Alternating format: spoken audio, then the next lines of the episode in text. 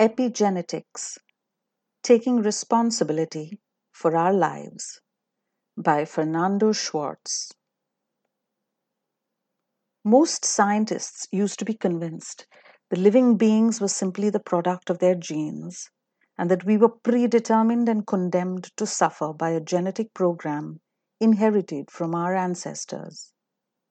The last 20 years of research in the life sciences have completely overturned this belief. They have shown that we can have an effect on our lives, transform ourselves, change our behaviors, and go beyond our limits towards sometimes unsuspected horizons. The research of Dr. Bruce Lipton has revealed that the environment in which the cell membrane operates controls the behavior and physiology of the cell by activating and deactivating the genes. These discoveries have clashed with the opinion of the majority of contemporary scientists who claim that life is controlled by the genes. And this controversy has turned epigenetic science into one of the most important fields of study today. Epigenetics is defined as the science that studies transmissible and reversible changes in the expression of the genes which are not accompanied by a change in the genetic medium. In other words, changes that do not alter the DNA. Such changes can occur spontaneously or as a result of stress, as a response to an environment or other external factors. Epigenetic phenomena act like switches, which turn the genes on and off depending on the circumstances and in different degrees. They therefore allow many unprogrammed combinations between genes to occur through the phenomenon of methylation. Although discoveries related to epigenetics are very recent, the term was coined in 1942 by Conrad Hal Waddington from the Greek epi, meaning above. Above genetics. Epigenetics is like a code over the code, as Joel de Rosnay explains very well in his latest book, The Symphony of the Living World. It is a biological meta software that profoundly changes the role of classical genetics. Epigenetic change is not a mutation, but a modulation of the expression of the genes by behavior or the environment. Genetics and epigenetics are compared to the text of a book and the process of reading, in which every individual interprets the book in a different way through their own experience and imagination.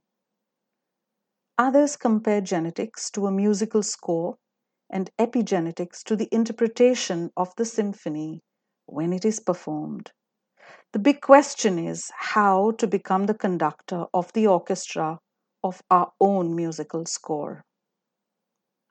What we experience influences our physical state, our psychological state, our life course, and our mind, and plays an important role in the epigenetic modulation of the expression of the genes.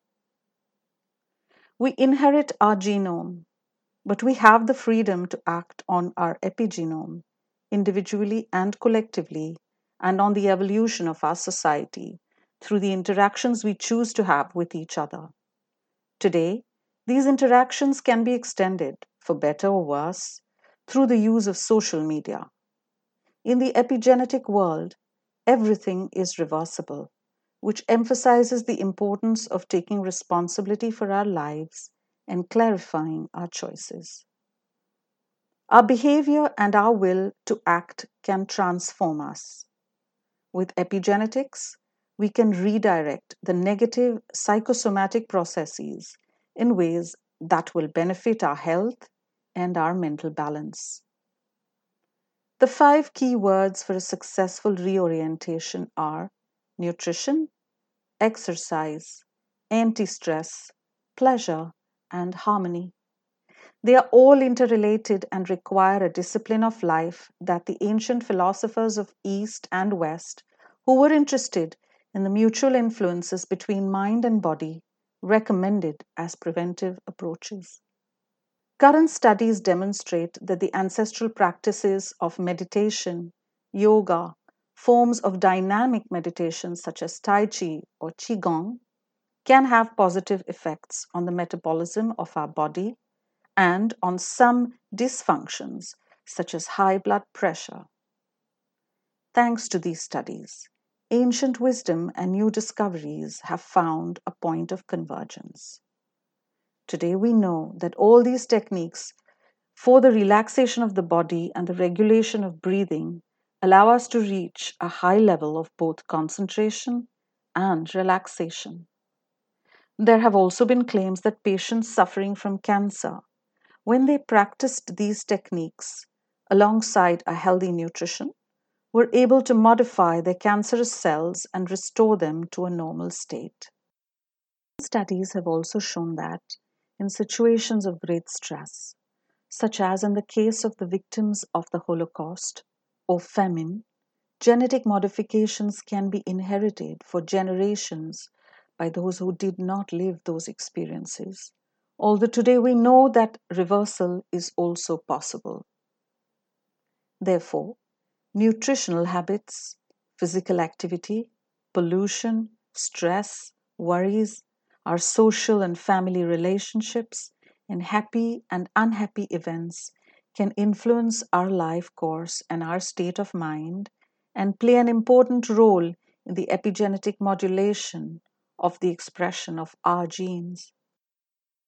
So, being surrounded by true friends or living a stable emotional life and flourishing internally can only have beneficial effects, not only on our physical health, but also on our health in general. Dawson Church describes how our mental state influences our genes.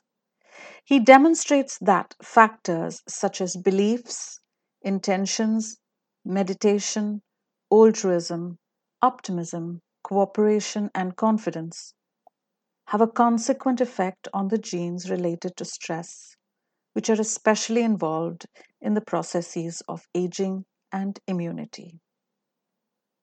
In conclusion, the relationship we establish with our inner and outer environment is crucial in enabling us to transform ourselves and to make use of all the tools that can help us to raise our consciousness.